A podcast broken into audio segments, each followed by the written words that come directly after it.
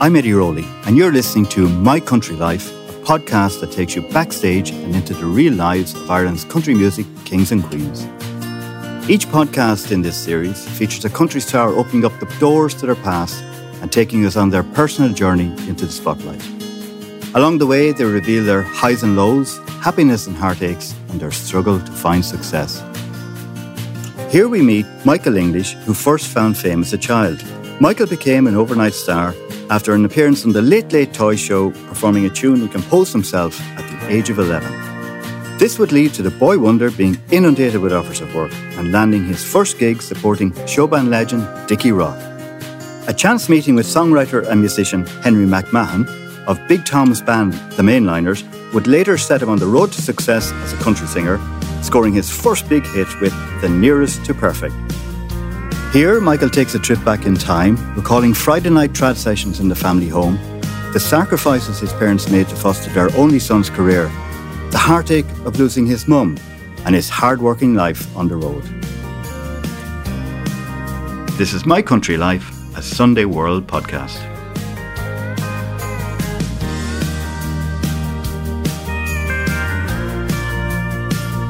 So, Michael, welcome. Thank you, Eddie. Yeah, great to be here. Delighted, Thank you. delighted that you're chatting in to talk about your, your life story and Thank my, you. my country life. Yeah, absolutely. It's, I'm delighted to be here. Thank yeah, you. and you have you've had a, a crazy busy few years. Yeah, Uh, but for the last last two years, obviously, you've had time to, to stop and Yeah. Hmm. take stock and reflect and give. I, I now have the opportunity to uh, to sit down with you because normally I, I would you you'd be too busy. yeah. I suppose you know for the last number of years it's been all go, and then all of a sudden it was like a light switch going out. You know, when the when the when the pandemic started. For me, it, it, it you know I, I I love playing. I love performing. I love the more nights I can play in the week, the better. Uh, so for me, it was it was difficult to adapt.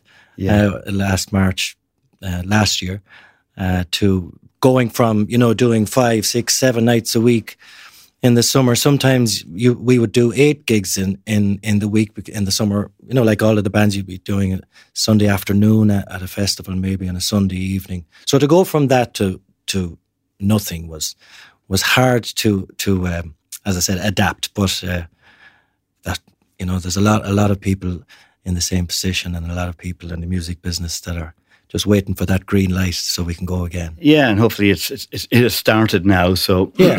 we'll it'll, it'll keep getting Look forward to it, getting yeah. faster and faster, and we'll soon be back on the on the treadmill again. Fingers crossed, yeah. And I know you were absolutely packing out concert venues and dance venues and festivals.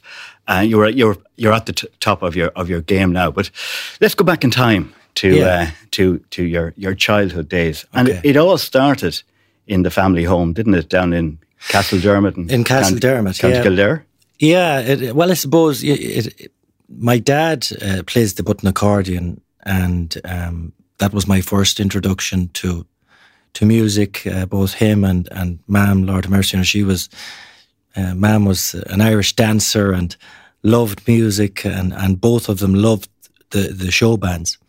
Uh, but every Saturday in our house, we would have a, a music session uh, where uh, musicians would come from the locality um, and they would play in our house on a Saturday night.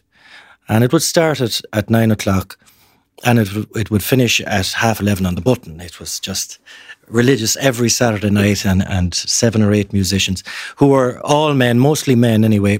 Um, they would go to the front room with, with dad and they would play uh, for the for the session, and then the wives would uh, sit in the kitchen with mam, and they would watch the Late Late Show because back then the Late Late was on on a Saturday night.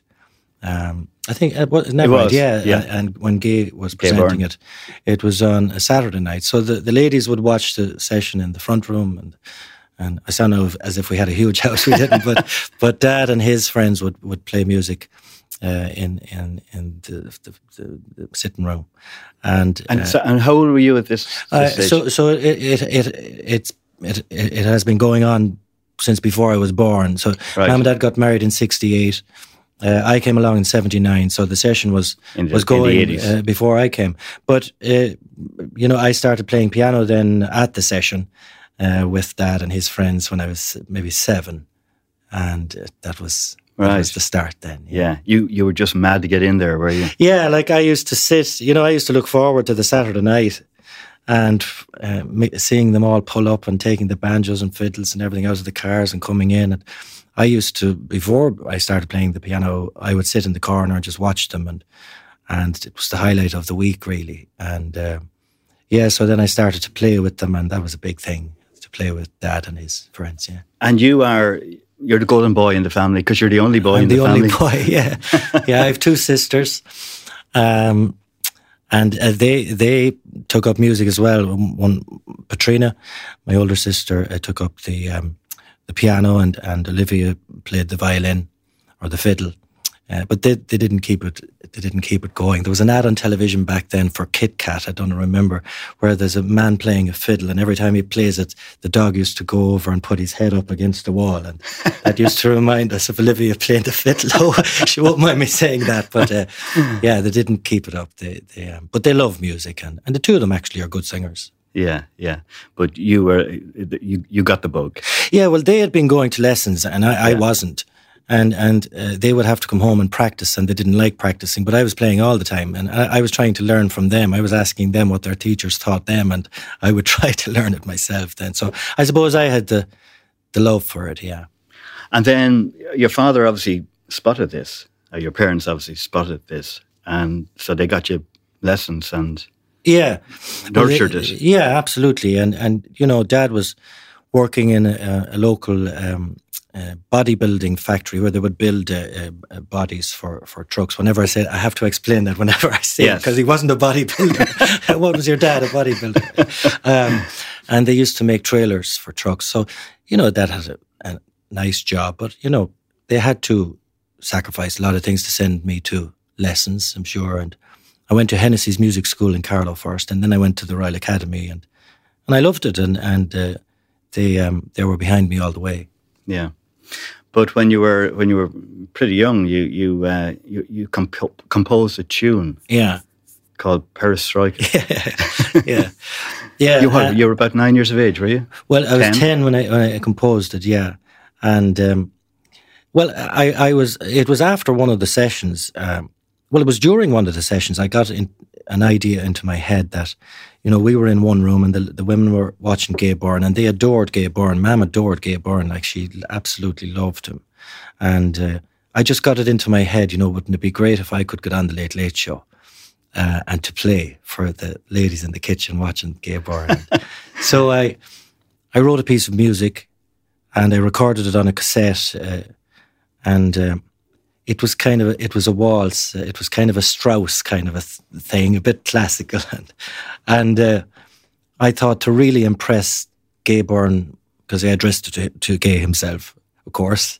I needed to come up with a, a clever name for it, and Mikhail Gorbachev was in the news back then, and he he was saying a lot of things, uh, but he, two words that he used to say was one was glasnost and the other was perestroika. And I found out that perestroika meant peace.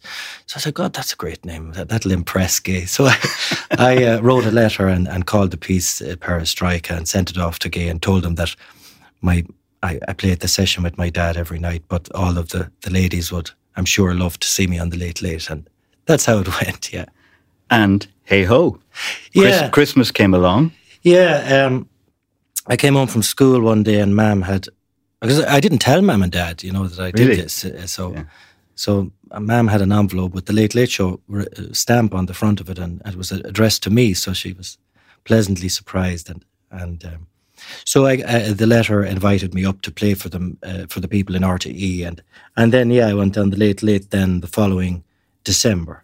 The Late Late Toy Show. Yeah, yeah, ninety one, yeah Wow. and mum and dad came and that was the start of it then i suppose you know uh, it was a great day and it was a great um, great time in the village you know the, that michael was on the late late and Uh, it- because the Late Late, I mean, even to this day, but back then, it was so powerful. And if you appeared on the Late Late, eh, first of all, everybody, apart from the guys in playing the playing the fiddles in, in your house, Yeah, yeah. uh, everyone in the kitchen definitely saw the Late Late on, on, on a Saturday night in, in, in those days. So if you were on it, everybody saw you.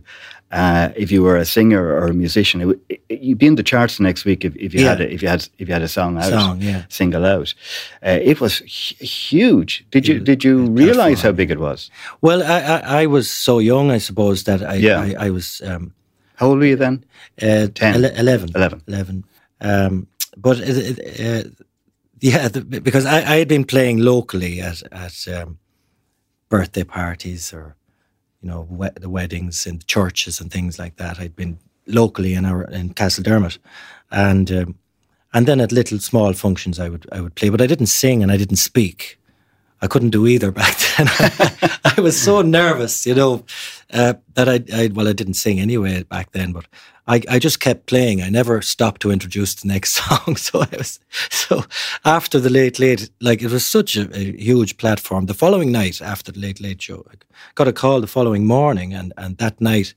Uh, I was playing relief to Dickie Rock in, in in Green Acres in Carlow, Yeah. and and so I went on there before him with my keyboard and played for 45 minutes. And, and then uh, because of the late, late, um, I started then branching out, not just going to Carlow, but to Kilkenny and Waterford and Wexford. And mum and dad drove me. And, and yeah, so the late, late really was a, a brilliant, brilliant start. The first woman was Myra O'Shea Myra phoned me actually, yeah. the night after you appeared on the Late Late. Yeah, and she had booked Dickie Rock. Uh, Myra's passed on since she was a brilliant lady, Okay. and um, she had booked Dickie Rock to play in Green Acres, and she booked me to play beforehand. So And Dickie Rock, one of the biggest stars ever in Absolutely. Ireland. I went for me. I mean, you know, I, I I had gone from playing in the sitting room with with all of those great musicians to to All the know, fellas. Yeah, to to playing with the likes of in front of Dickie and that kind of thing. Yeah, it was brilliant. Yeah. So then all the, the phone calls started coming to your, your parents' house. Yeah, I mean, yeah. They, were, they were booking your, S- your gigs. straight away. Yeah, mum and dad were were manager, roadie, and everything else in between, driver and everything. And uh, They drove you and set up the gear.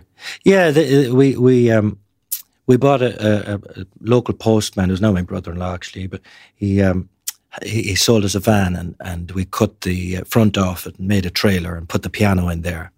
And dad had an old Ford Escort, and so dad drove and Mam obviously came, and then we'd arrive at the gig, and and we would all set up together, and Mam would plug in a few leads, and Dad would put the speakers up on the poles, and and then I'd sit down to play, and they would dance all night, and and then we'd go home, and you know, doing the homework in the lounge while we were setting up, and making sure that because that was the deal at home, you know, as long as you had the homework done, we can do this, you know. so so, uh, so um, And what sort of gigs were they? well, there were dances. Um, I started off just on my own now, uh, first of all, uh, dances, uh, social dancing. And Yeah. so it was like Friday, Saturday, Sunday. Um, Around Kildare. be, no, Kilkenny, Waterford, Wexford. All that- over the country. Yeah, so maybe we didn't travel more maybe than an hour, an hour and a half, um, because we'd school the next day and all that kind of thing. Yeah. Um, but yeah, and then I I, I uh, branched out into a two piece, uh, which was a big thing for me to have to employ another man. Who was that? Uh, that was uh, John O'Connell uh, from Killenaule in County Tipperary. And then from there to a, a three piece, Burr Shelley joined me then from Carlow. Uh, so John played guitar and Burr played, played sax. And uh, so that's as far as I got uh, for the next few years um, until I was uh, 17. And then I met Henry McMahon, and that was a whole new chapter. Yeah. So, how you met Henry, and Henry is also a legend in country music, a member of the, the, the mainliners with Big Yeah. Tom, a great songwriter, has, has written for nearly everybody in the business.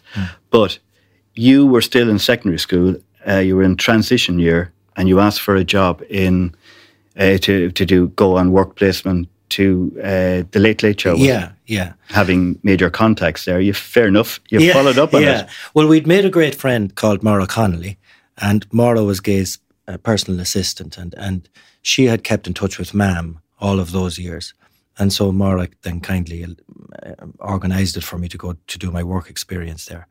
Um, now, I have to confess, I, I, pres- I pretended I wanted to be to be a sound man. Just to get in, but I really are wanted to meet man. everybody. I just wanted to to see all of the bands and the entertainers and but anyway, yeah. So so um, I went and and uh, went to the late late every Friday and and uh, stayed with my mother, sister, my aunt in Dún Laoghaire, and it was it was after late late one Friday night. Uh, I used to get the bus home, the last bus home, and I missed the bus, and so I had to go back to my aunt to stay to stay an extra night. And on the way back, I I was passing by the Braemar Rooms in Churchtown, and Big Tom was playing in there, and the place was packed. And and you know, I was I was very young. I was seventeen, and I went in on my own, and uh, I just sat in the corner and watching the mainliners. Now I had been to see them a lot uh, because Mum and Dad brought us to see the show bands, and lovely people called Kitty and Barney Tierney used to bring me as well, and uh, we used to go see Big Tom anyway. But I I was on my own this night. And afterwards, I, I, I, plucked up the courage and went up to Henry and I said, "Look, I said I have a I have a three piece band, but I'd love to do what ye do, and uh, you know I'd love to have a the big band, and I'd love to do that for a living." And that was a Friday night, and Henry promised me he'd write a song for me because he said, which is true, he said it's you know it's all about a song and getting the right song.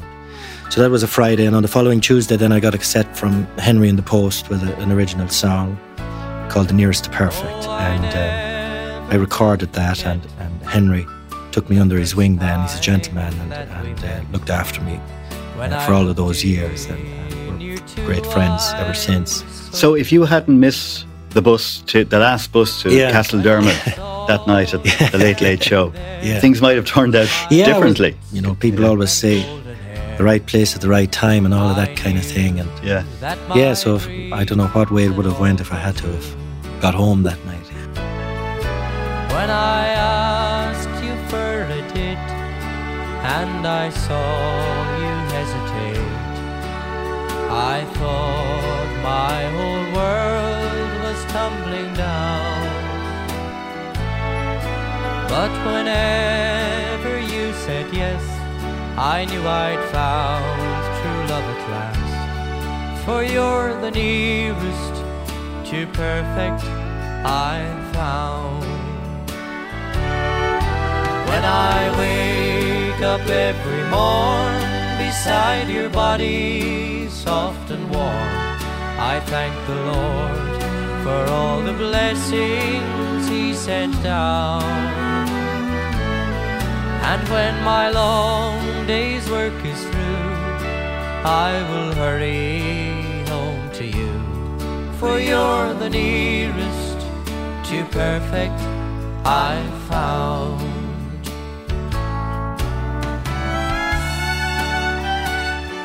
And were, were, you, were your parents not worried about you? Where, where's Michael? He hasn't got off the bus. No, well, um, my my aunt uh, lives in Dún Laoghaire, and uh, I told her that I was going to go to.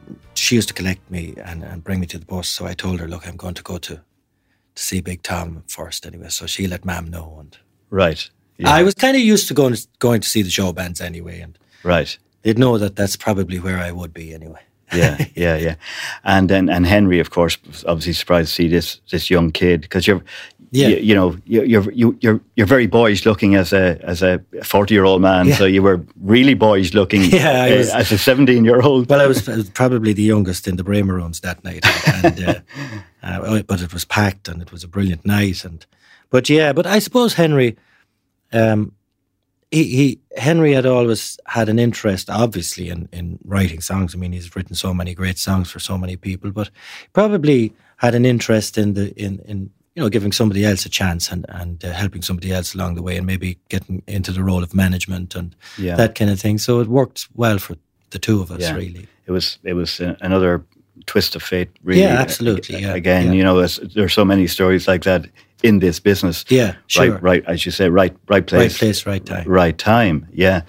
Um, were you an unusual kid? Uh, you know, compared to your your pals, there wouldn't be too many sessions in the 80s uh, trad sessions going on in, in houses and no, you, know, um, you being part of that. I suppose you know sometimes when I wanted to do everything I- I- within the entertainment business, and I wanted to, so I wanted to sing, I wanted to play, I wanted to dance, I wanted to, you know, because I'd been looking at Fred Astaire on television and all of those movies where all of the great entertainers were, and I wanted to do all of this. And so, you know, sometimes when you're going to school, um, you know, uh, uh, country music and, and then dancing and all that kind of thing mightn't have been the coolest thing in the world. Yeah. But, the, the, but I, I, I, I, I suppose I was unusual a bit in that sense. but um, I had great friends in school, and and uh, I was earning a few quid as well. You see, at, at the dances, and uh, you know, I would I would be able to take all the fellas to the disco, and and I had a car as well, so I was able to drive them home, and so I was right while you were in school. Yeah, yeah, yeah. Yeah. So I, Oh, that was very even When I unusual. was, even when I wasn't, uh, uh, you know, if I was playing in the Dolmen Hotel in Carlow uh, at a dance, I'd be able to collect the fellas coming out from the disco. From the nightclub and bring drop them all home on the way home. So uh, look, maybe I, it, I was unusual from from that sense. I mean, I played at all the musicals in school, and so yeah, I was certainly probably not the norm in that sense, but um, brilliant friends. Yeah, Yeah, absolutely. I, um, well, certainly a fellow with a, a friend with a car was a brilliant friend to have. Absolutely, yeah. because I know I came from the I came from the country and living down the country and no transport was Yeah, is a nightmare. Yeah, yeah, So if you can get somebody to give you a lift home, fantastic. Yeah, I remember coming home one night actually uh, from the Dolmen in, in Carlow, there was this lady from Castledermot, Betty, and she was she was she was an older woman, you know, in her seventies, and and um, we got to the nightclub early, and it wasn't over, and the fellas she wanted to lift home, you know, I was bringing her home, and Yeah, So the from your dance. yeah, from Yeah. my dance, Yeah. So the fellas weren't weren't ready to go, and so. myself and Betty went into the nightclub, and uh, so when it was over, we dropped all the fellas home, and I dropped Betty home, and phoned her the next day. I said, "What do you think of that?" Oh, she says the Dolmen was great, but the disco was brilliant. you made her night. um, and then you you you actually you, you didn't sit the leaving cert in the end. No. did you? Yeah. no, I didn't, and that was that was unusual for me because I, I, I actually didn't mind school, and you know, I I I, I liked everything about school really. Um, but I, I, I- went to the principal one day, Mr. Walsh, and I said to him, could I see him in his office? And I said, you know, I'm thinking of leaving school. And he says, well, he says, you know, like at this at this stage, Dad had had retired, had, had stopped working to look after Mam, and and so I was going out earning money at the weekends and, and that kind of thing. And uh, he kind of, I won't say the principal agreed with me uh, not to do the leaving, but he certainly supported me in what I wanted to do. And uh, he was a, he was a great man, and he knew that I uh, even if I did the leaving and got all A's, I was still going to do music anyway, uh, or whatever the result I got. You know, I was still going going to do music. So he he supported me, and he phoned mum and dad, and he said that he thought it was okay. Now a lot of the other teachers didn't, but Yeah. but he he was very supportive and and uh, yeah. So I I, I finished uh, the second week of fifth year. Yeah. Right. As it turned out, it, it was a good call by him as well. Um, Well, yeah, like you know, and and I, but I would I would never say never. You know, as, people do the leaving cert at all. Yeah. stages of their life, and you know, hopefully, I won't maybe need to to do it for for a job. Hopefully, the music will keep going. But I'd like maybe to do it at some stage for myself. Would you really? Yeah, yeah, Yeah. yeah. Yeah. Um, and then when, when when you left school, now you're out in the big bad world. Mm. Um, uh, you had, as you said, you'd done mu- musical education, and your Yeah. parents obviously made really big sacrifices to put you. Oh, Through, yeah, sure. Through that, did you did you go to London as well? I did well. Well, it was it was mostly Dublin, but I went to London as well for lessons. But it it was it, you know, even going to Dublin. I mean, it was costly, you know, to you know buses and and lessons and and uh, and then over to London. Well, I, I went to London for the the music and the dancing, really. But yeah, so uh, I mean, there were huge sacrifices. Um, but uh, I, I, I was going to the Royal Academy, so I was studying classical music mostly, and then playing country music at night time, and and um, I, I just found that that I could earn a living at the at, at country music or the big band. I could, you know, classical music while I like it and and, and love listening to it and go to shows and all of that kind of thing as well, and love rock music, pop, mu- all, love all different types of music.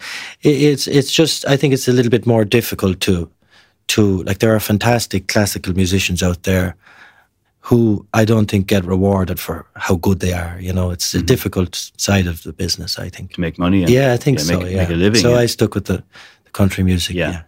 Yeah, 'cause it's always been such a huge scene here, going back to the '60s. So yeah, Yeah, I mean, it's- social it's- dancing, of course, and Yeah, and then particularly in the last number of years, it Yeah. has been revived all over again. So, uh, as I said at the start, you're you're one of the top uh, entertainers on the country music scene now. But it was a struggle along the way, wasn't it? Well, yeah, I mean, like any business, there are ups and downs, and I think anybody who who doesn't uh, say that, you know, I, th- I think everybody goes through uh, different ups and downs in, in, in, in any of any business, but particularly in the arts. Like you know, you can be packing out venues one day and, and the next day you're not. But well, I suppose it uh, if if there was a struggle, it was. I it all happened so early. I was only seventeen, and Yeah. um, and then I took a break when I was um, 25 because I had been playing every single night of the week for, you know, for since I was 17, so eight years. And it really was full on because the dances were, you know, full on back then. And you you could have a big crowd on a Saturday night, but but on a Monday night you could have a, as, as as big a crowd because we're so popular in the north and all of that kind of thing. so What, was what, what, what decade was this now? This was so this was uh, 97 until 2005. right. Yeah, so sorry, no, uh, yeah, 97 to 98 until 2006. Yeah. So it, it, it was, the dances were, were flying, but, but I was playing every single night. And it, it just, I got a small little bit burned out. I suppose it probably overdid the, every night too much. And that was one reason. And then the other reason was that I felt that if I kept going the way I was going, doing the same thing, I wouldn't progress. Yeah. So I went back and studied a little bit, and I I um, Music, was it? yeah, like Yeah. I, I, I went back for lessons, and, and I started getting getting involved in more writing and and choirs and understanding how music works on a bigger scale, like and um, recorded, uh, uh, still recorded a couple of albums, uh, but then I decided to go back to the, to the. I couldn't live without it, so I went back to the the music, the country music. And and but you were doing. Did you do corporate shows and other things Oh, yeah, during I- that period I when you still- were? a- I still away? worked, yeah, but I didn't work seven nights a week. You know, Right. I still did corporate work and all of that kind Yeah. of thing, and I enjoyed it. But the buzz of the stage, you know, brought me back. Yeah. Did you go away on cruises at that stage, or, or they, no, I, they were I- later? no, I, I, I do uh, one cruise a year, like many of the other guys. Gertrude The Gertrude Byrne cruise in America, or sometimes the Mediterranean, but mostly uh, uh, um, the Caribbean. Mm. And so I do that once a year. God, I'm doing that for Gertie maybe nearly twenty years. But no, that's the only that's the only cruise that I Mm-hmm. that I ever did. Yeah. Because I, I remember um, this is Mike, Michael you, you did a gig for Michael Smurfit out in Monte Carlo, was it? Yeah, there were lots of lots Yeah, of lots of- of, that kind of gigs, you know, and corporate uh, end of things, which I That really was, enjoyed. that was pretty nice. Yeah, yeah. I, I, There was a young fella there called Bono. that's right. Yeah, yeah, yeah. And it it was on a yacht. Um. Tell us about that. Well, it was it was unusual because um, it I'd never played on a yacht before, and so I flew into Nice and and uh, then went to Monte Carlo and out onto the yacht and and uh, played um played just just played for about twenty minutes. Really, it was a, more of a, a friendly gathering and. Uh, dinner and and a couple of songs at the end and but there were lots and lots of things like that back then. You know, the corporate scene. This was kind of he- heading into the Celtic Tiger, so there was there was a lot of things like that and a lot of functions. That, Plenty of money sloshing around. yeah, yeah, there was a lot of. I didn't get much of it, but But you got the benefit that's of why it. I went back to the band. no, I enjoyed it. Did you know Michael Smurfit at this stage? Or Ah, yeah, you- I would yeah, have been playing at things where I would get to know those kind of people. Yeah. Yeah. But did you know Bono was going to be there? No, I didn't know who was going to be there Right. because sometimes when you go to to these things, you don't really know who's going to be to be at them. You know, Yeah. lovely man and his wife, lovely person. Yeah. And at what point were you singing when you saw him, or was he already no, there no, before? I- it was dinner first and then sang after that. right. I didn't mind. I mean, Did you not? Ah, no, no, no, He's not the type of man that would make you feel Yeah. feel nervous or anything. No, Yeah. no. Did he? Did he comment on on your? No, he didn't say anything actually. No. Clap. no, there was none of that either. It wasn't that kind of night. right. and were there other nice events like like, like that? Ah, there were. Yeah. yeah. During that time, I mean, the yeah. Celtic Tiger playing at various corporate functions and It was it was lovely because it was completely different. You know, playing at horse meetings or in France, or you know, playing at parties in, in England or Ireland, and and a lot of the who's who were there, and I enjoyed it really. You know, and I, I got Yeah. to to meet uh, make a lot of friends in in in, in uh, that side of the world. Yeah. Um, so yeah, but it, it, nothing can nothing can compare to the the live show and the stage and what we, what we do. You know, the concerts and all of that kind of thing. Like at the minute, you know, the dances and all of that kind of thing is is um, that's where my heart is really. You know. so when you came back to it, then um, how did that take off for you? Well, I, I, funny enough, I was I was at a Barry Manilow concert with my sister, and um, it was her birthday, and and I took her to see Barry Manilow in Dublin. And during the the, the uh, interval, I turned on my phone, and I had seven or eight calls calls from a foreign number, and. Uh, they were, were persistent, obviously, that they wanted to get me. So I phoned back the number and I got through to Paul Claffey. And Paul runs tours to Spain and Portugal and Paul Claffey tours and um, Midwest Radio. Midwest Radio Course. He's yeah, involved and, in. and uh, obviously manages me now. Yeah. Uh, but uh, this was seven years ago. So um, one of the entertainers had had uh, fallen ill on, on the trip and um, they needed a replacement. And um, I had booked my sister into a hotel here in Dublin, at Barry Manilow, and nice hotel for her birthday and everything. And I said to Paul, said, you know, would you would you be able to help me out? And I said, yeah. I said, when is it? He said, it's well, the flight is at six in the morning. so I said, yeah, sure, I'll help. So we had to go home, and and uh, I made it up to my sister another time. But I I went out and and. Uh, whatever happened that night, you know, I don't know, it's hard to explain. I mean, first of all, I was going out as a kind of a replacement. So I was sitting on the plane and I was a bit worried that the people who had went to see the other man, you know, mightn't like what I do. So it was a bit of a, a daunting task. And, and uh, then I had no band either, you know, just going out on my own. But the Conquerors were going to back and sure they, they're fantastic people anyway. They would back anybody. Yeah. Uh, so I remember arriving then, and it was a long drive then down to Cadiz, maybe three hours from the airport, and, and then in and buy to eat, and then in to see the Conquerors at you know four o'clock or whatever it was, um, and then for a sound check or whatever. yeah, and then the gig was at seven, so it, it really Tight. wasn't. Yeah, very tight. Um, but whatever happened that night, um, it just you know some sometimes it works and sometimes it doesn't, and it really worked this night. You know, whatever happened, it just clicked. And then Paul said to me afterwards, you know, he said, you know, you really should come back and he said, I'll help you find a manager. Because I said to him, you know, if I go back, I'm going to need somebody to to take care of things. And and he said, I'll I'll help you. So for about uh, nearly the best part of a year, I think, um, we searched uh, for the perfect situation. And uh, in the end, Paul said, I'll do it. And uh, that was probably the best thing I ever did, you know. Um, Paul took care of things and, and uh, You put a band around you. he put the band together and, and uh, got the equipment again and the lights and the speakers and the whole thing again and went back on the road. And um, there's a great team there, you know, Paul's great, great team around him. And, and he just asked me, how many nights do you want to work? And I said, if you can fill seven, I'll do the seven. I'll go back, back straight in. So that's kind of what he did. So I've been, Yeah. I've been doing that for the last God help the years. poor band. Yeah, yeah. They don't mind. Um, but yeah, and, and my impression uh, from following your career was that from that point on, you became just a superstar. Superstar in Irish terms, you became bigger than you ever were at only any other stage in your career.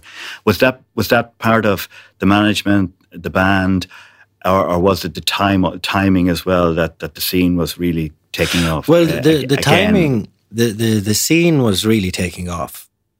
So that has a small bit to do with it.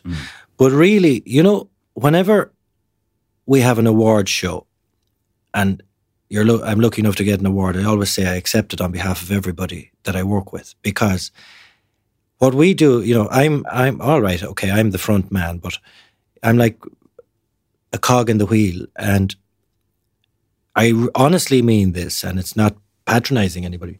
But if you haven't got the right management and you haven't got the right team, and if they don't have the same view as you do, you're really at nothing. And um, and then the band creates the sound. Now, of course, I I have to take charge of how I want it to sound, you know, and I tell them what I would like. But then they tell me what they think would they would like or they think would work, and so it's a real team effort, and I think that it worked first of all because I wanted to work as much as I could and and play everywhere, do a blanket all over the country, and just be be in all the venues. But then because I was so lucky to have a great band, um, that's hugely important. And then the, the skill of management that Paul and the team have uh, is hugely important. So it's it's a big team effort, and I think that's why it worked. Really, you know, I know that's why it, it worked. I think Daniel O'Donnell would, would say the very same about the, Yeah. the various people in the team, going back to his first manager, Sean Reilly, and then Yeah. Mm. Kieran Kaplan now, and, and all the other people in Risk Ritz Records. It, it, it is a team effort. You know, a team makes us all look good, doesn't it? Absolutely, uh, yeah, and yeah, and you see, you know, sometimes I watch uh, programs on TV of other singers, and some of them haven't had some people, some singers in the entertainment business have had a tough life, and they've had it rough along the way, uh, being involved with with people that they were involved with. But I was always involved with good people. I always met Yeah. good people, from Henry McMahon to Mick Clerkin and Ritz to you know all the people that I met uh, along the way. I was always just lucky that I met good people, you know. Did you get some advice from from Daniel uh, along the way as well? Oh God, I did. Because you're part yeah. of the same label, as you mentioned, Oh, absolutely. there. Yeah. I mean, yeah. When I started out, he was the first man on the phone, and and uh, he's still a, a great friend, and and uh, you know he, he he's always there if you need to ask him anything. He's a, he's a great man. yeah. Absolutely, hundred percent. And Louis Walsh came into your life. Uh, He did, yeah. along the way Yeah, yeah. as well. Yeah, What- Louis. when was that? What period was Uh, that? that was uh, that was about uh, 11, 10 or eleven years ago. Before I, I went with Paul, yeah, So yeah, well, I had been playing at different things, and Louis's mother, Maureen, became uh, interested in what I was singing and the music and that kind of thing. Then I met her, and she saw you in Knock singing. Yeah, that's right. Yeah, I was singing at uh, uh, mass in Knock one day, and she was there. And yeah, so Louis, Louis, um, I worked with Louis for the best part of three years. We recorded two albums for Sony. And that was a really enjoyable time, you know, uh, it, it, it, recording with a full orchestra in London and that kind of thing. Particularly when you, you know, going back to when I was in the Royal Academy studying music, studying orchestral music and all this kind of thing. Then to to be singing nice country music and, and easy listening music with a, f- a full orchestra in the middle of London was a great experience. And I was Yeah. there for two or three months, and I was working with Nigel Wright, who who uh, scored the music for and arranged the music for the Phantom of the Opera and all of that kind of thing. So it was a huge experience and something, you know, I really, really enjoyed it. Absolutely. And Louis is a very nice man, gentleman. I think you said at one stage he, he he gave you a new sense of belief uh, in yourself. Yeah, well, it was. A, he had a different outlook on on on the music. Obviously, you know, he had grew up. you See, Louis had grew up with the show bands as well. I mean, Yeah. working with Tommy Hayden and all of that kind of that setup. So he knew where I was coming from. But but he he was a great man to have vision for, particularly for songs and and stuff like that. Yeah. So yeah, and he he gave me great confidence. You know. But Louis, of course, wasn't involved at the, at that stage. He had left the uh, the Irish scene and the, the Irish Yeah. live scene in Ireland and the country music scene. So, so and you wanted somebody who was really hands on as a manager working that scene. Is is that what happened there? Yeah, it, I mean, yeah, in in in the, the the band scene or country music, it's it's not like it's it's very different than other types of music, you know. And it's a it's um, you have to have somebody who's who's at the at the helm and and uh, that that knows the scene inside out. And it had changed a good bit at that stage. Yeah, Um, and Paul Paul knows that scene inside out, really. You know. yeah. You worked with Phil Coulter. I did. I did an album with Phil. Um, and uh, I suppose being a piano player myself and and, and uh, then to work with Phil was, was great. And, and uh, he's a lovely man. he's a really nice man, and and uh, I learned a lot. I, I, I, recorded an album with him in, in County Antrim, and he wrote some songs in it for me, and I wrote some myself, and and uh, yeah, I enjoyed that. Yeah, it was a good album. Treasure all my memories like souvenirs, and I start remembering. It seems like yesterday among my friends and family, and the love that I knew there. I was richer than I've ever been, a millionaire. Gone are those happy days, so very far away. Oh, how I miss those days and the simple ways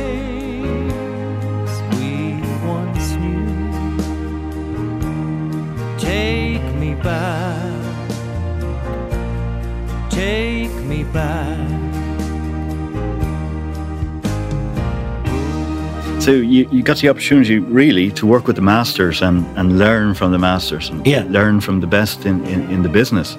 Yeah, I was I was really lucky, you know, to Yeah.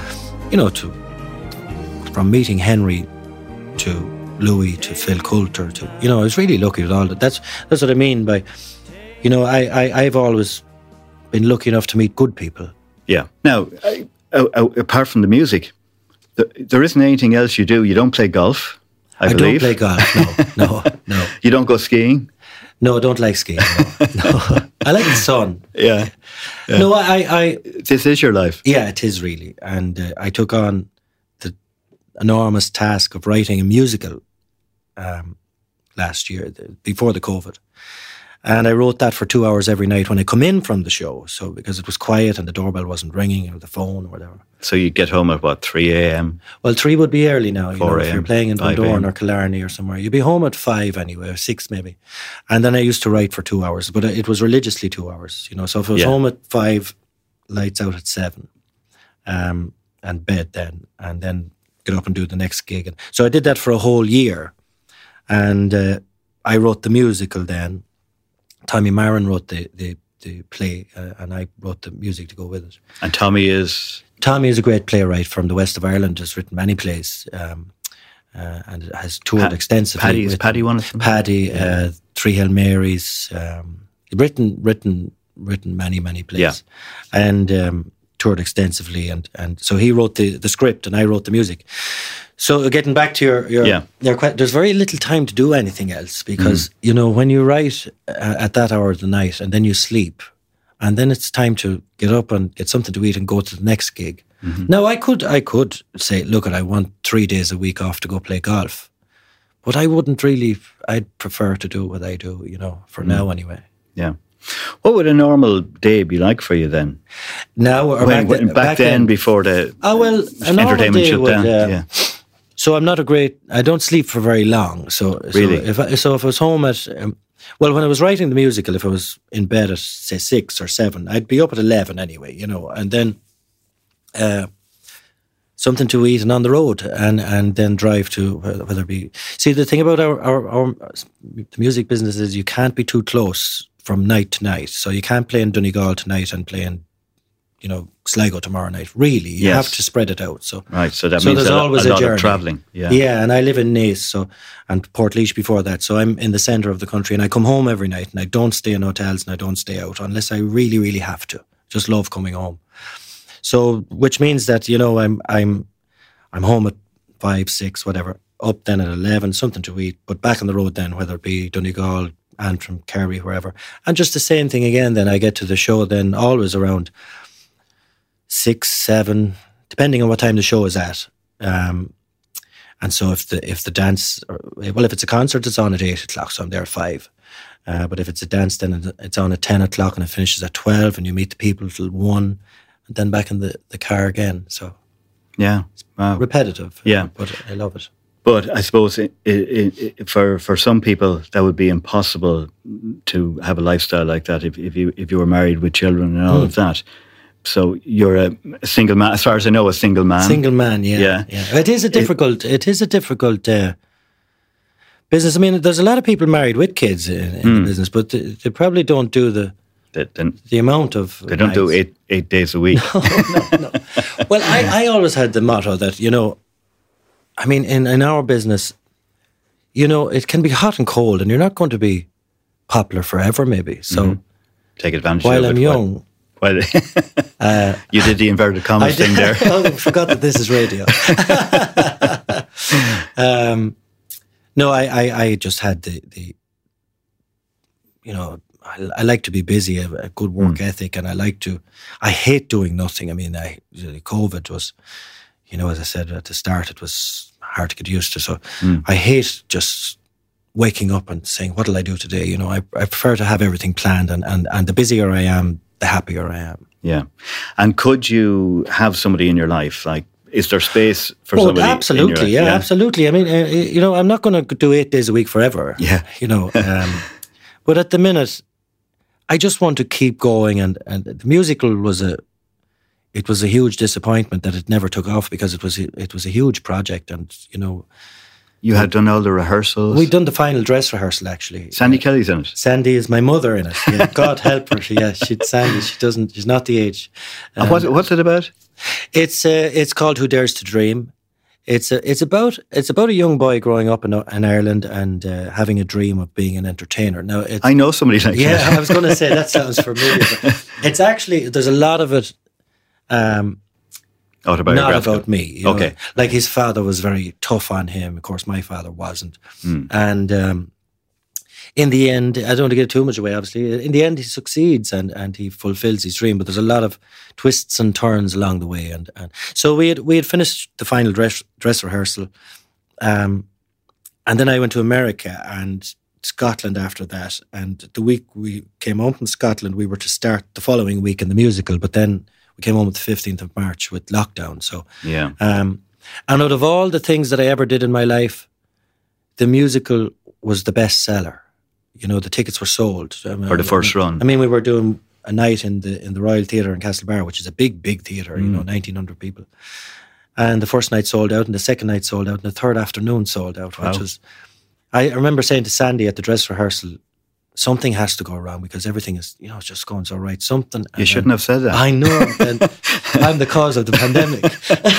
so then, um, of course, we all know what happened then. Yeah. But you know, it's like the foundations of a house. It's it's, It's there, and it's there. and it'll always be there. And yeah, it's we'll something get to to it look. next it's year, something we can all look forward to. Absolutely, yeah. Yeah, yeah, and that was bringing all those skills, everything you'd learned, Mm. fr- right up to that point, bringing them all together to to produce this musical because that's a big undertaking. Yeah, and, and and I mean, you know, I I was um, I wrote all the music. I, I, I recorded it with Andy O'Callaghan, who was a huge support and a huge help. And but there's a lot in it from from not just writing all the songs, but you have to, you know, there are a, a lot of uh, musical interludes and beds of music if it's sad or if it's happy during the so there's a lot. of, yeah, so it there was a lot of of work. Yeah, Uh, but I uh, I enjoyed it, and and you know if ever I was off a few days from the band, I would pop over to London to see the musical. So I, I, I loved it in the West End, and so it was it was it was very very exciting. Um, is it is it a musical you you would love to take to the West End? yeah, I would, Yeah. I would, and I think, well, and um, um, I mean, you have to be very lucky and and uh, to get Yeah. to the West End. But I think the storyline is is you know it's not it's not just Irish. uh, Yeah. You know, even though it's set in Ireland, it could be it could be anywhere in the world really. Yeah, yeah. I would love It's, it's to. a I mean- universal. Yeah, theme. yeah, it is. I mean, Yeah. everybody has a dream, don't they? And um, Yeah. it was daunting, certainly. uh, You know, I, I, I'm in it as well. I'm, I'm, I'm actually, I'm 18 in it actually. So, so Well, loo- looking at you, I know people. people Sandy has a hard job. Um, yeah, uh, looking like as old as old as my mother to, to be my mother because she's so young looking. But then I have the opposite. I, I have to, I have to take twenty years off. So. Sandy's fantastic. Sandy is fantastic. Ah, I mean, brilliant. look She's- at the career that, that, that she had. I mean, she's Uh, I mean, Sandy on the West End and, Yeah. and uh, with the Patsy Cline show and many, many others. And yeah, I learned an awful lot from Sandy and the rest of the actors in it. I rem- I remember doing the very first scene for the very first time. at at the rehearsal, and I'm supposed to be coming down the stairs, and my father in the play, uh, he really attacks me, you know, and uh, verbally, you know, and and his his nose is right to mine, and and the man that was playing my father, uh, he was so um, animated, he's brilliant, you know, that I had to stop. I the sweat started to to I, my shirt started to get wringing wet. So this was my introduction to acting, um, and I couldn't believe it. It was so intense, and but I, I, I, they were, they are brilliant people. I shouldn't keep saying yeah. it in the past tense because we will get to it. Sandy and all of the rest of the actors and everybody involved. Tommy was directing it. It was something that we were hugely excited about. So please God, it'll happen next year. You know. And your own dad and and, and your own mum, Lord of Mercy, um, uh, you, they got to see all your success, which was fantastic. Yeah they got it's probably a great source of comfort to you that your your mum who only she only died November, in, in, yeah. in, November last yeah. year yeah she got to see all of that yeah you know it's a pity she didn't get to see the musical yeah because that was that was the only thing left for me not the only thing left but it was certainly something that I would have loved her to to see yeah it's it, you know it's going from the sessions to the Yeah. late late to the, the the trailer with the piano in it to the big band to this was sorry a big piano was it it wasn't yeah, just it wasn't oh, keyboards Oh it yeah, was- no, but they they they're much smaller nowadays, aren't they? Yeah. Yeah. So this was the big full on, yeah, a piano. You screw that the you- legs on that, and all this. that you hauled around to, all, Yeah, to all yeah. the all the gigs yeah But so they me- got to see all of that You got to see all of that, and I'm thankful for a lot of things for Mam. You know, um, she'd been ill for Mam had been Ill, had been ill for most of my life, really. really She had an ac- yeah. car, a bad car accident when I was seven. So really, from then, you know, not not all doom and gloom. Like she she had uh, ups and downs with with health, and uh, she was particularly sick a good few times, but she always seemed to pull through. And and um, I suppose for me, um, the COVID has been a, well, it's been a terrible thing for many many people, and and people sick and and losing family members and and that kind of thing. But for me, it was kind of a silver lining in a way. You know, it was blessing in disguise or whatever. Because I, I always worried that I would be away when I would get the call that Mam would be something would have happened, and I always used to fret about that. And I had a good chat with it about my sisters many many nights because they looked after everything when when I was away. They cooked and did all of that kind of thing. So I always had this at the back of my mind. And you know, when you're heading to America for three weeks or whatever, or you're going to Spain or Portugal or England or even England, or even Donegal, you know, that you would get a call, you know. yeah So I always fretted about that. so for me, COVID, even though I, don't want to take away from anybody else's uh, people that what people have went through, but for me, it it meant that I was completely off for and with Mam every single day for the last eight months of her life, which is which is. You know, if somebody had to say that to me five years ago, you know, you're playing seven nights a week, but if, for your mam's last eight months, you'll be beside her every day. I couldn't have believed that. yeah So, um, somebody pulls strings for for, me, yeah, mom and and mom got sick on a Wednesday and died on the Thursday, and and uh, she didn't suffer, and uh, we were all with her. Uh, my dad, my two sisters, we were we were in the bed with her actually, the, and uh, it was it was devastating, but a lovely time. yeah. Yeah. Mm. And I think you said that you know you, you never had the opportunity to go and cook meals for your for your parents. No. You, you left that to your sisters. They they did all of that while you while you were off touring and Yeah. performing. I'm the chef now, though. but you but you, but you yeah well, yeah, they they you got the um, chance to do that as well. Yeah, like they they um they did everything. I have two brilliant sisters, uh, and their families they're fantastic people, and so they did everything uh, when I was away. And I, since COVID, I I I took on three days a week uh, cooking now. So so I I I cooked for mom and dad, and I'm lucky that they just like the Bacon and simple, cabbage. yeah, the bacon and cabbage or the stew or the roast chicken or. So we, every day is the same every week. Monday's bacon and cabbage, Tuesday's roast chicken. There's So no Gordon Ramsay. no, no, no, no. Certainly not. No, no, no. But um, yeah, so it's nice to be able to do that now, and, and, and particularly for Dad.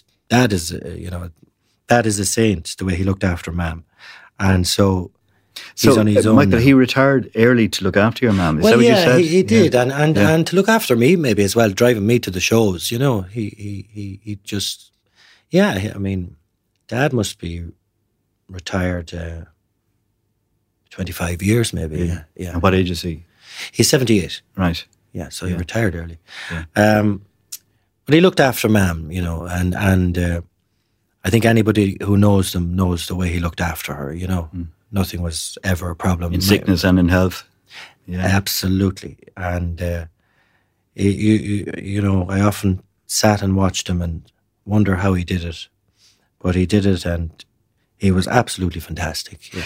And you, you, you've never married, you've never had children, but you have a nephew, a nephew Oh, I and, have. and yeah. nieces. I was wondering where you were going. I never remember.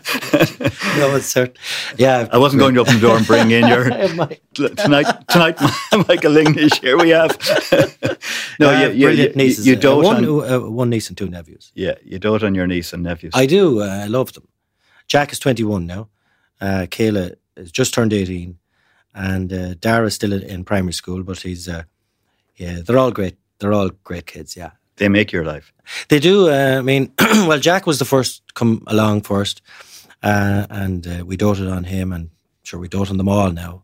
Uh, Kayla's a good singer, um, very good singer, and she's going to study music, so she's, she's uh, she'll do that later this year. And I, I remember uh, uh, reading where you were saying that they're like your own kids, that you worry about them when, when or this was a couple of years back, you were worried about Yeah. them when, when they're out going to a gig, that, you know, that they get the bus home or that, you know, Yeah, nothing. Jack got a car now a couple of weeks ago, so we're worried about that. So he's uh, studying in Galway, so he, he got his first car a couple of weeks ago. Yeah, sure, you you you'd be worried that he'd you know be all right in it. so they make your life. Ah, yeah, they're brilliant. I mean, we have a very close family. I mean, Yeah. and I think it's it's my parents who who made it that way. You know, We're- Fostered it. we have a huge bond there. My my two sisters and I, and and their uh, partners and and husbands and children, and yeah, a huge bond there. You know. Mm. Anyone that can say that is a is a, is a lucky person in life. Yeah. Uh, you know, not not just about the music and the career, but also to have that lovely family life and to be able to speak like that about your mom and, and, your, Yeah. and your last days Yeah, and hours with your mom. Yeah. Uh, fantastic, isn't it? To, to uh, Yeah, yeah. Well, you've only one mother, and and uh, your number one fan, yeah, always your number was, one fan. You know, she she was uh, ah, she was she was brilliant. Yeah, Yeah. So, looking to the future, yeah. when well, we sit down here in ten years' time, what will you have done? The musical, anyway. Well, hopefully the, the musical and, and more playing and that's all I want to do really. You know, I mean, I love what I do. I love, I, I love the buzz of playing every night. I love the people. I love the dancers, and uh, you know that's one thing I miss most about not performing. I missed I missed the buzz. I missed the, the traveling to different places, but I missed the people the most. And and, and in our business, you know, the, you, you you get to know the people very well, and they get to know you, and you know if their daughter's getting married or if their dog has died, or you know, you know, you know, you, you get very friendly with all of these people, and I miss them the most. But yeah, just to get back to seeing them people, get back to dancing, get back to theatres, and uh, we've kind of four shows on uh, at the one time. We've the dances, the theatres, the churches, and the musical now. So it's great to have variety, and, and uh, hopefully we'll get back to doing them all soon. well, long may it continue, Michael. But thanks for having yeah, me. Eddie. and Thank it's you. been yeah, a very fulfilled life so far. Well, thanks for having me. Yeah, Thank you. pleasure. Thank you.